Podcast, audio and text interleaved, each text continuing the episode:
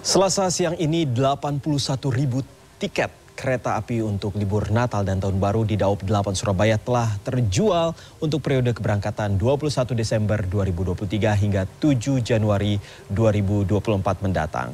Di mana pemesanan tiket kereta api untuk libur Natal dan Tahun Baru di wilayah Daop 8 Surabaya terus meningkat selama masa angkutan libur Natal dan Tahun Baru. Daop 8 Surabaya menyediakan 400.000 tiket. Hingga Selasa siang ini telah terjual sebanyak 81.000 tiket atau 20% untuk 44 perjalanan kereta jarak jauh. Masa angkutan libur Natal dan Tahun Baru dimulai tanggal 21 Desember 2023 hingga 7 Januari 2024. Untuk pemesanan terbanyak terjadi di tanggal 22, 23, dan 26 Desember. Sementara kota tujuan favorit diantaranya Jakarta, Bandung, Yogyakarta, Jember, dan juga Banyuwangi.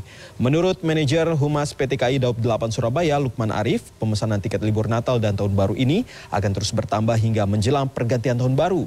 PT KAI Daop 8 Surabaya akan menambah pengoperasian kereta api jika terjadi lonjakan penumpang selama masa angkutan Nataru.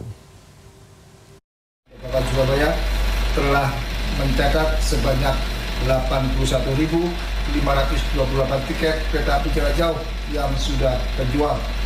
Jumlah tersebut 20% dari total tiket yang kami sediakan pada masa Nataru, yaitu sebanyak 407.642 tiket dengan berbagai kota tujuan.